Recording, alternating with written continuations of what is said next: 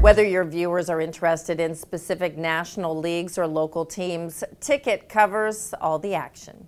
Tick-it integrates feeds from all of the sports feed services.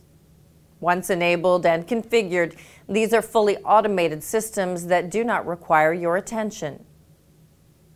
But they can be customized. Select the league and enable or disable any game using the TV icon. Create playlists with a preferred list of teams in your region using any of the teams in the feed. Not all local or regional leagues and teams are available in feeds. Tick-it provides the tools to create and support whatever local teams you need.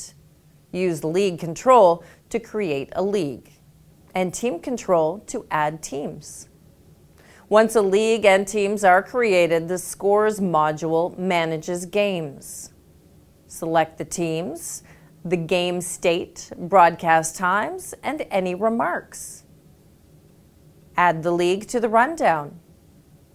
As the game progresses, enter the scores and update the remarks. This data immediately flows to the display system.